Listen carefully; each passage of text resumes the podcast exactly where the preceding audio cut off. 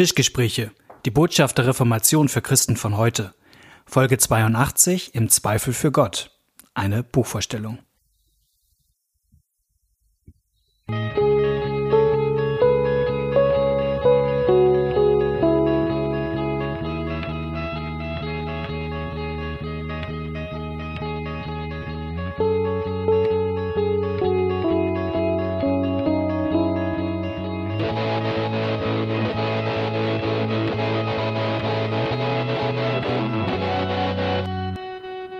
Herzlich willkommen bei einer neuen Folge Tischgespräche.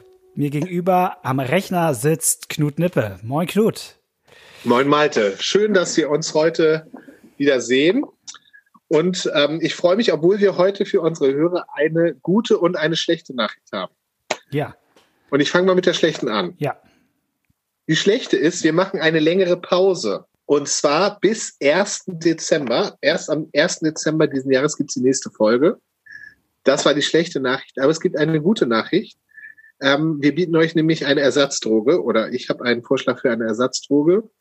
Ähm, ich muss dazu sagen, dass, ähm, dass meine Idee war, heute diese Folge zu machen. Das liegt ein bisschen an Maltes Bescheidenheit. Und ich hatte es ursprünglich sogar so geplant, dass ich Malte mit dieser Folge überraschen wollte. Also einfach sagen, das Thema kapern wollte und sagen wollte, Malte, ich möchte heute mal ein, ein anderes Thema machen, als wir abgesprochen haben.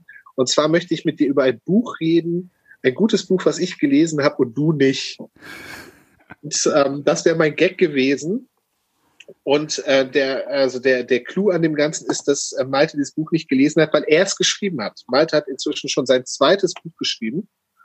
Und ähm, das ist ein richtig tolles Buch. Ich habe es letzte Woche durchgelesen. Der Witz ist, Malte hat es noch gar nicht. Ich, obwohl es ist noch nicht im Handel erhältlich. Ich habe es schon, Malte hat es noch nicht. Mir hat es der Verlag geschickt.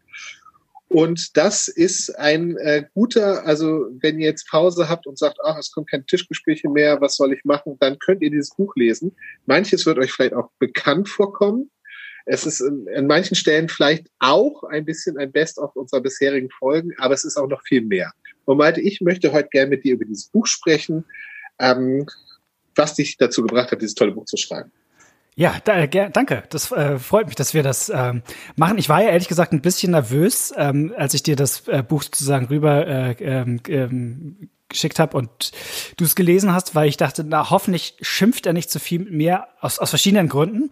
Zum einen, weil weil ähm, weil Knut ein sehr gutes theologisches Sensorium hat. Also ich war mit Knut schon manchmal so häufiger so in Gottesdiensten oder so Gottesdienstähnlichen Settings und wenn da so Lieder gesungen wurden und die theologisch nicht so richtig stimmig waren, da konnte sich Knut aber auch drüber aufregen. Und da weiß ich, also wenn also der ist schon, also das ist schon ein guter Kritiker auch. Und das andere ist, dass ich dachte, hoffentlich beschwert er sich nicht und verklagt mich dann am Ende, weil ich, ich äh, manche Ideen mindestens entwickelt, vielleicht sogar manchmal auch geklaut habe, einfach mindestens aus dem Gespräch mit Knut. Ähm, äh, wir kennen jetzt ja auch viele äh, einige Jahre schon. Ich glaube, als wir uns kennenlernten, war ich noch eher schon ziemlich äh, reinblütiger Evangelikaler in mancher Hinsicht. Und ähm, Knut hat so ein bisschen äh, was für meine geistliche Bekehrung, sag ich mal, äh, getan. Von daher äh, dachte ich auch, oh, hoffentlich ähm, sagt er nicht, ey, du hast mein Buch geschrieben. So. ja, ich danke dir, dass du mein Buch geschrieben hast. Also, ja, Malte, ich ähm, wir können, du nennst ja zwei Sachen, aber das, die finde ich nicht so ergiebig. Es gibt tatsächlich, habe ich vorhin dir schon im Vorgespräch gesagt, ein Kapitel, wo ich, da könnten wir auch ein bisschen diskutieren können, aber insgesamt habe ich so viel Freude an dem Buch und die Liste, meine innere Liste äh, der Leute, denen ich das schenken will, wird immer länger. Ähm, deswegen äh, finde ich, äh, also ganz bevor ich das Buch gelesen habe, habe ich gesagt, wir machen dann eine Folge und da ähm, ich nehme ich dich dann richtig in die Kritik. Aber tatsächlich finde ich das Gute da drin so stark und ähm, freue mich am Inhalt, am Stil, an der ganzen, an der ganzen Wortwahl, ähm, dass ich jetzt einfach äh, diese Folge nutzen möchte, um dieses Buch zu feiern. Also denn ich habe echt viel Freude gehabt. Und ich möchte es mal vorstellen. Also das Buch heißt Im Zweifel für Gott, wie wir an Gott dranbleiben, wenn der Glaube nicht trägt. Äh, Im Vorfeld habe ich auch schon Malte ganz kritisch gesagt, dass ich den Titel nicht so toll finde und Malte hat gesagt, dass ähm, der Verlag den Titel gemacht hat. Ähm, aber gut, ähm, dann das. Äh, Wenn wir Zeit haben, reden wir nochmal über den Titel. Wenn wir Zeit haben, machen wir am Ende nochmal. Können wir gerne machen. Ähm, möchtest du das vorstellen oder soll ich das machen? Äh, wie möchtest du es? Ich bin da sehr offen.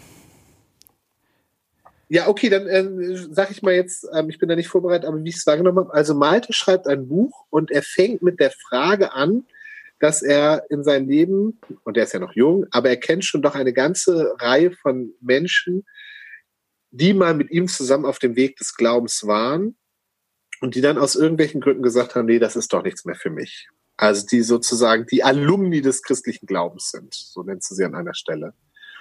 Und dann ähm, setzt sich Malte mit Enttäuschung auseinander, die Menschen erlebt haben oder auch erleben oder erleben könnten, die als Christen unterwegs sind. Und das sind vor allen Dingen sechs Bereiche, die du dir anguckst. Und dann gehst du auf diese Enttäuschung ein und sagst, was ist denn eigentlich los? Was ist eigentlich passiert? Was kann einem in so einer Enttäuschung helfen? Liegt das vielleicht auch an, ähm, ja, an falschen Erwartungen, die ich hatte an Gott? Wo ich jetzt von Gott enttäuscht bin, weil er meine Erwartung nicht erfüllt und ich merke, na, vielleicht war die Erwartung auch ähm, irgendwie, äh, habe ich von Gott etwas erwartet, was er gar nicht versprochen hat, sage ich mhm. mal so ein bisschen. Und ähm, sechs Bereiche sind das, die du so durchgehst. Ich ähm, bin doch erstaunt, in wie kurzer, also, in wie, also wie viele Seiten hat das? Ähm, ungefähr 200 mit Vorwort genau. und so. Also also es ist nicht so ein dickes Buch und trotzdem finde ich es sehr gehaltvoll.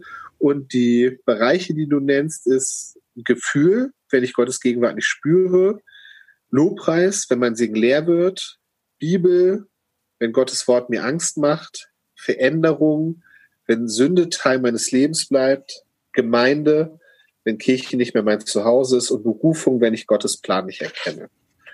Und anhand von diesen sechs Bereichen sagst du, finde ich viele tolle Sachen.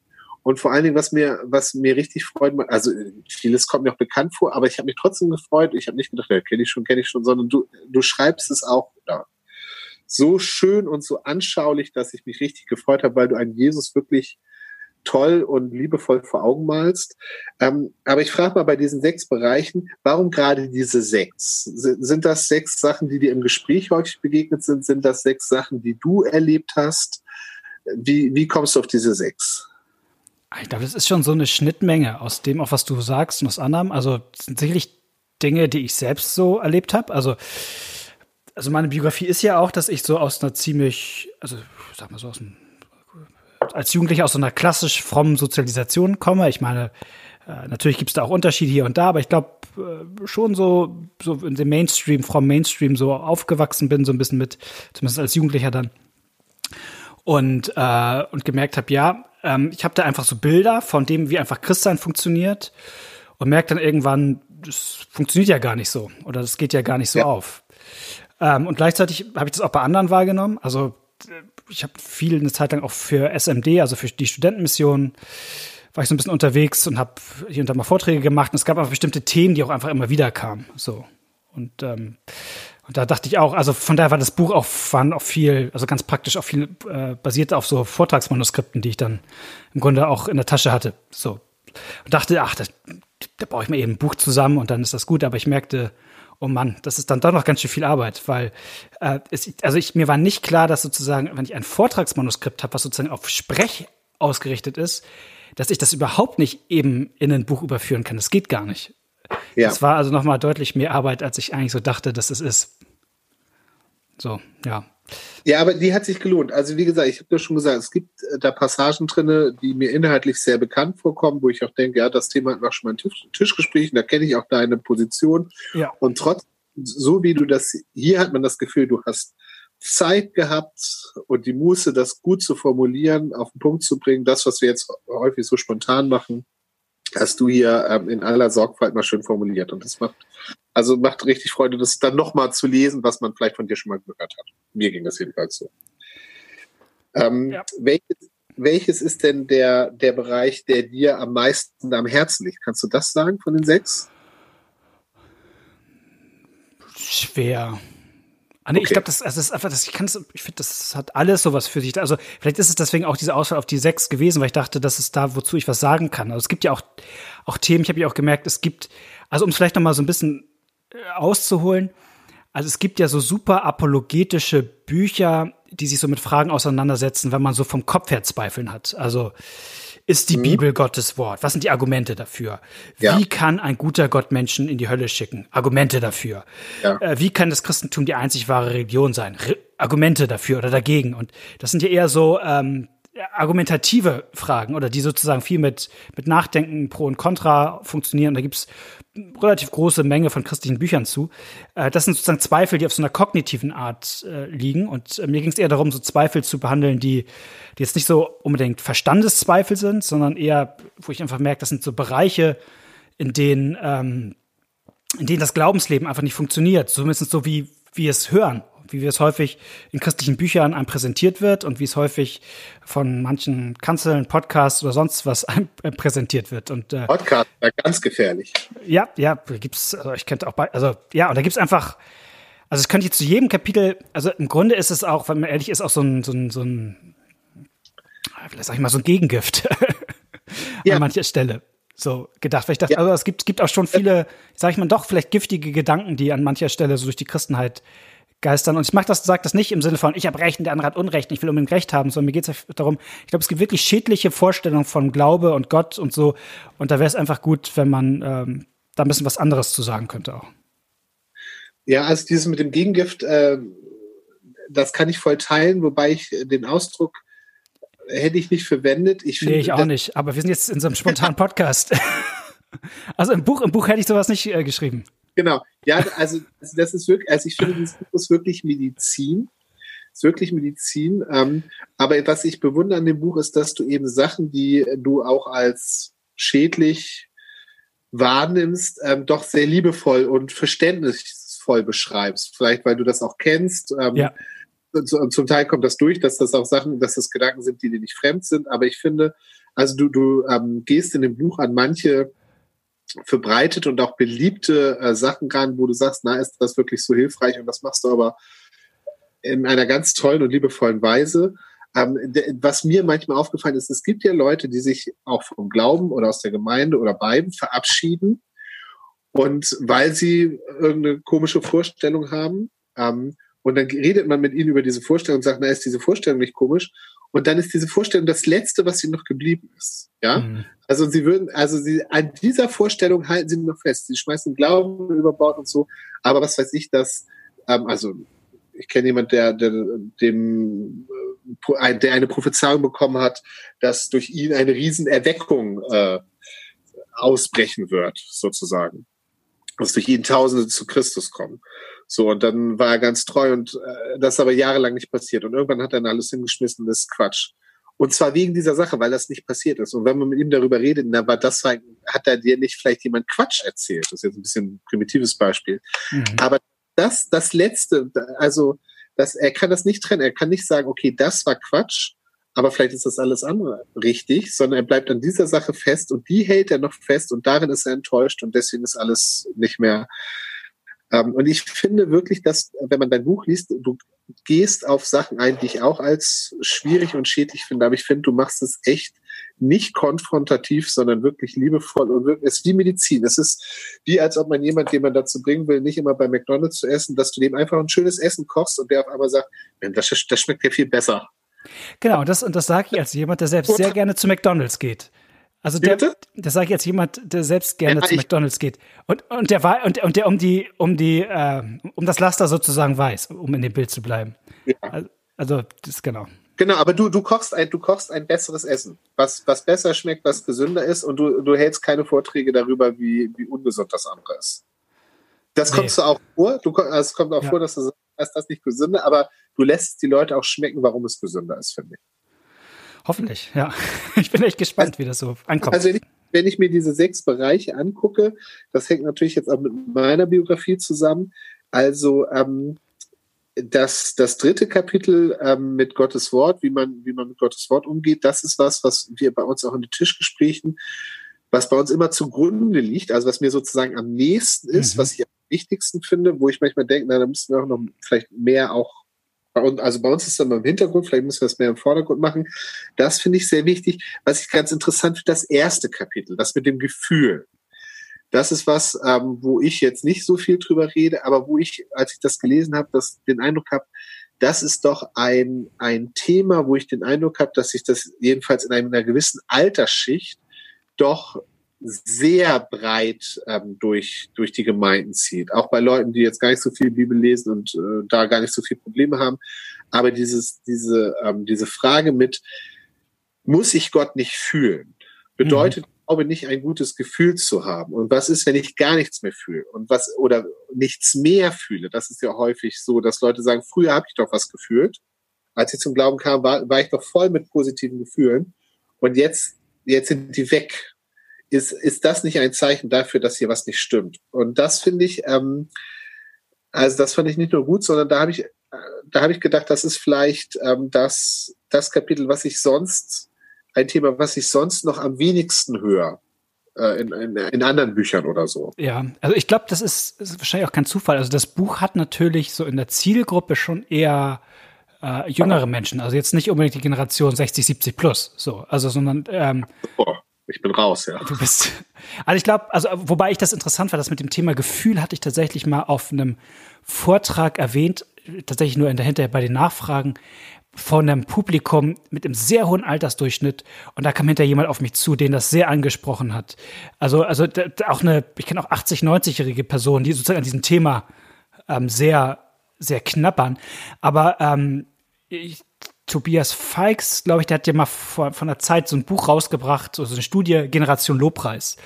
Und ähm, ich fand, da hat er eigentlich eine total gute Überschrift gewählt für so die, für die Generation, die so in der Kirche jetzt gerade groß wird. Also sagen wir mal die Faustregel un unter 30-Jährigen. Also Generation Lobpreis meint im Grunde nicht nur eine Generation, die gerne Lobpreis macht, was auch stimmt, aber es ist schon eine Generation, die Gott vor allen Dingen, also Gott heißt vor allen Dingen, also dass ich mit ihm natürlich über meine Gefühlswelt auch in Kontakt trete. Also woher weiß ich, dass Gott mich liebt? Dass ich einfach spüre, also dass ich einfach Liebe spüre in mir, dass ich geliebt werde, dass ich das einfach fühle. So und ähm, und ich glaube, dass wir ja, glaube ich, ganz unbewusst auch mit mit unserer Sprache, wie wir Gottesdienste feiern, so dass auch diese diese Vorstellung hier auch nähren zu sagen. Also äh, merkt ihr nicht auch Gott ist hier? So, und dann, also, ja. okay, wie, wie, wie merke ich denn, dass Gott hier ist? Na, ich, ich spüre das dann halt. Also, so, oder, ja, ähm, ja. so, also, ähm, wir treten jetzt vor Gottes, vor, vor Gottes Angesicht. Also, okay, also offensichtlich ist das so, dass mein Herz jetzt so, also, es geht sehr stark über diese Gefühlsebene. Ähm, und ähm, ich würde auf der einen Seite sagen, Gefühle sind was ganz Tolles. Und äh, wir hatten, glaube ich, auch in der vielleicht auch als Gesellschaft eine Zeit gehabt, wo wir ähm, Gefühle zu viel ignoriert haben. Also ich kenne auch ganz viele Leute aus Beerdigungsgesprächen, die mir sagen, oh, irgendwie meine Eltern, die hatten leider nie einen Zugang zu ihrer Gefühlswelt und das war für uns als Kinder ganz schlimm, dass wir sozusagen nie über Gefühle reden konnten. Ähm, von daher über Gefühle reden, Gefühle haben, irgendwie einen Zugang zu den eigenen Gefühlen haben, alles super. Aber irgendwie zu denken, dass mein Glaube darauf basiert, dass ich Gottes Gegenwart spüre, das ist, glaube ich, weder biblisch noch gesund, sozusagen das so als, als Grundlage ähm, für meinen Glauben zu haben, zu, zu wissen, äh, ja, mein Glaube ist dann intakt, wenn ich spüre, dass Gott da ist. Also äh, dazu gibt es ein tolles Zitat, wo du jemand anders zitierst, was ich gleich äh, gerne nochmal vorlesen würde, aber was ich an den ersten Kapiteln noch und weswegen ich so dachte, dass das vielleicht ein Thema ist, was so breit gefächert ist, also bei dem ersten Kapitel mit den Gefühlen hatte ich noch stärker als bei den anderen Kapiteln das Gefühl, dass ich das Gefühl, dass ich dadurch andere Christen besser verstehe. Dass mhm. ich besser, also dass es nicht mein Problem ist, aber dass ja. ich dadurch verstehe, wie andere ticken. Ich er, erinnere mich an eine ähm, junge Frau, ähm, mit der ich mich, mit der, wir haben mit mehreren zusammen ein Buch gelesen, so eine allegorische Beschreibung des ähm, Glaubens und des Lebens mit Jesus äh, ich fand das eben nicht so gut, aber sie fand das ganz toll. Und da gibt es so eine Szene, wo, wo ähm, der König, also Gott, ähm, eine Schatzkammer hat und die Leute laufen da alle rein und raus und holen da die Schätze raus. Und das sind seine Segnungen. Und das fand sie ganz toll. Ich habe gefragt, ja, was bedeuten denn für dich diese Segnungen? Also was sind diese Schätze im, im echten Leben? Ja. Und sie sagt, das sind Gefühle. Mhm. Das fand ich, das, das hat mir echt nochmal die Augen geöffnet. Also was für sie Segnung Gottes sind, sind positive Gefühle. Ähm, und also ich habe überhaupt nichts gegen positive Gefühle, aber das wäre nur ein Teil. Ich glaube, in meinem Leben und auch in der Bibel und so gibt es auch ganz viele Sachen, die jetzt, ähm, wo, wo es Segnungen gibt, die mit dem Gefühl überhaupt nichts zu tun haben, die sogar manchmal gegenläufig sind. Also wo Leute gesegnet werden, obwohl sie gerade total am Boden sind und so. Ja, genau. Und, und das sind vor allem, also wird es am Ende, also unser Thema so ein bisschen bei Tischgesprächen ist ja, dass wir äh, so einen Frontalangriff auf die Werkgerechtigkeit machen, ne? Ja. So, wenn ich das mal so zusammenfassen äh, darf. Versuchen, versuchen. Versuchen, versuchen. zu versuchen zumindest. Und, ähm, und das kann ja bei diesem Gefühlsthema genauso schnell kommen. Also du musst Gottes Gegenwart fühlen. Und wenn du ihn nicht spürst, dann machst du irgendwas falsch. Also offensichtlich ja. öffnest du dich nicht richtig, offensichtlich, dann können XY kommen. Und dann ist er, und das ist ähm, eine schwierige Spur, wenn man in der einmal drin ist. Ja, also mir fallen dazu zwei Sachen ein. Das eine ist in deinem Buch, ähm, das ist, finde ich, eine Zusammenfassung, was du eben gesagt hast, finde ich total toll von ähm, Jonathan Fisk, da zitierst du aus einem anderen Buch. Und du zitierst es auf Englisch, aber ich übersetze mal, äh, was ich, ein sehr guter Gedanke ist, ähm, der sagt, dass es, es geht nicht darum, dass Jesus ein Problem mit unseren Herzen oder unseren Gefühlen hätte. Er hat es schließlich geschaffen, also es ist gut. Aber er hat es nicht geschaffen, um dadurch zu uns zu sprechen. Weder unser Herz noch unsere Gefühle sind sein, also das ist meine, äh, mein Einsatz. Dafür hat er Worte geschaffen, um mhm. zu uns zu und diese Verschiebung, dass wir Gefühle häufig als das Kommunikationsmittel Gottes sehen oder erwarten. Und er sagt, also nichts gegen Gefühle, aber das ist nicht, das ist nicht der Punkt. Also das fand ich sehr konstruktiv und sehr hilfreich. Ich immer mal, ich habe vor, ah, das ist jetzt schon 25 Jahre habe ich mal einen, eine Predigt gehört von Peter Masters. Der sagt dir wahrscheinlich gar nichts mehr, weil du so jung Als Fußballspieler wäre ich in der Rente. Richtig. Peter Masters ähm, war äh, der Pastor, der in London auf der Stelle predigte, die mal extra für Spurgeon eingerichtet wurde. Okay. Also Spurgeon galt als der beste Prediger aller Zeiten, der König der Prediger, für den haben sie extra eine, eine Halle gebaut mit tausenden von Sitzen, damals noch, als es kein Mikrofon gab, echter Wahnsinn. Und ähm, Peter Masters ist eben ähm, einige Generationen später der Nachfolger gewesen. Und von dem habe ich eine Kassette gehört, eine Predigt- oder Vortragskassette. Ich weiß gar nicht mehr, was das generelle Thema war, aber ein Gedanke ist mir hängen geblieben. Und der hat gesagt, dass in unserem Gottes, dass unsere Gottesdienste ähm, auch in der Lage sind, Gefühle zu produzieren, einfach durch die richtige Musik und durch die Stimmung und so weiter. Und dadurch einen Ersatz zu schaffen für das eigentliche Reden Gottes. Mhm. Und er sagt, und das, die Leute merken gar nicht mehr, dass sie vielleicht ganz weit weg sind von Gott und dass sie ähm, in die völlig falsche Richtung rennen, weil ihnen auf der, weil man sie auf einer Ebene ansprechen kann, auf der gefühlsmäßigen Ebene, wo sie ganz viel Freude und Friede und Harmonie und so weiter, also ähm, erleben und man sie sozusagen ähm, abspeist mit einem Ersatz, äh, mit einem mit einem machbaren, also Gefühle kannst du ja zum Teil auch herstellen. Ja, der Heilige Geist ist ja gerne im Lobpreis, also ich mache selber sehr viel Lobpreismusik gemacht, von da weiß ich so ein bisschen, wovon ich rede, ist dann sozusagen deckungsgleich mit dem Klavier, das so ein Synthi äh, äh, drunter ja. gelegt hat, der so ein Low-Cut, also dann, also wenn sozusagen die, oder die, die hohen äh, High-Cut drüber gelegt hat, dadurch wird das ein tiefer Synthi. Und das ist dann sozusagen, dann weiß man schon, jetzt Also das, wie gesagt, das fand ich damals von Peter Master schon sehr ja. interessant, aber ich muss sagen, also dein Buch ist da noch netter. Also er war da sehr, sehr kritisch und ich finde es auch gut, aber dein Buch insgesamt, wie gesagt, nett. Wie viel Zeit haben wir noch? Äh, so zehn Minuten? Zehn Minuten. Ich kann, vielleicht sage ich, während du überlegst, noch einen Satz. Das Buch, ich habe es bewusst nicht für Pastoren geschrieben. Also das ist ja manchmal so die Frage. Oh, so kann man sich auch immunisieren gegen mein Lob. Genau. ja, also wenn, also, also das, ähm, ich finde, es gibt manchmal nichts, also es, es gibt auch einen Platz für Bücher, die von Pastoren für Pastoren und von Theologen für Theologen. Aber so Nein, die Idee, so eins, ja, ich weiß. Äh, die Idee ist so ein bisschen, dass das Buch ist, also das kann eigentlich jeder ähm, Christ äh, gut lesen. Ja. Das ist so der Gedanke. Also und hoffentlich auch gut verstehen. So ist die Idee. Ja, also auf jeden Fall. Ähm, genau, dein erstes Buch steht bei mir auch im Schrank, aber ich habe es noch nicht durchgelesen. Das würde ich auch keinem empfehlen, ehrlich gesagt. Also äh, das ist, das ist meine Doktorarbeit und die ist einfach nur, das ist einfach nur Arbeit, das zu lesen. Ja, aber inhaltlich lohnt es sich ja auch. Ich habe ich hab mal die Zusammenfassung davon äh, irgendwo gelesen. Ja, ja. Ähm, nein, aber also das Buch ist wirklich sehr lesbar, auch für, äh, oder was heißt auch, nicht, auch gerade für äh, Nicht-Theologen, aber auch ich als ich als Pastor, ich habe das echt genossen. Malte, willst du was zu dem Titel sagen? Du hast das vorhin angedeutet, dass du dazu noch was sagen willst. Ja, aber ich, also ich, also Knut hat mich ja gefragt, so, na, wie ist es das mit dem Titel und so? Und ich, und ich habe, also das ist ja, ich hole das nochmal weiter aus. Wir haben ja, das ist Podcast, wir haben Zeit. Ja. Ähm, Tim Keller hat mal in einer Predigt gesagt, er hat so viel C.S. Lewis in seinem Leben gelesen, dass er irgendwann also das C.S. Lewis so gut kannte, dass er wusste, was C.S. Lewis zu einem bestimmten Thema sagen würde, auch wenn er dazu nie was geschrieben hatte, weil er so in das Denken, also weil die sich sozusagen so gut kannten. Also, und, ähm, und das denke ich, also ich bei Knut jetzt manchmal auf, wir haben jetzt schon so lange miteinander geredet, dass ich schon manchmal weiß, welche, welcher Kritikpunkt er anbringen würde, auch wenn ich es offensichtlich nicht weiß. Also, wenn ich Knut wäre, was, was würde mich irritieren an diesem Titel? Mach, spielen wir jetzt mal. Alte bereitet sich darauf vor, die Tischgespräche in Zukunft alleine zu führen. Und zwar einfach immer die Seiten zu wechseln und dann sagt Knut würde jetzt sagen und so weiter. Das, ja, das ist Outsourcing, ja. Und äh, genau, also das Problem ist, ich problematisiere jetzt meinen Titel. Also am Zweifel für Gott, im Zweifel für Gott, das klingt ja so erstmal nach etwas, was ich tue als Mensch. Also ja. ich habe einen Zweifel und jetzt trotz meines ganzen Zweifels entscheide ich mich und ringe mich dazu, dazu durch, trotzdem an Gott festzuhalten. Das Wie wir an Gott dranbleiben, wenn der Glaube nicht trägt. Genau.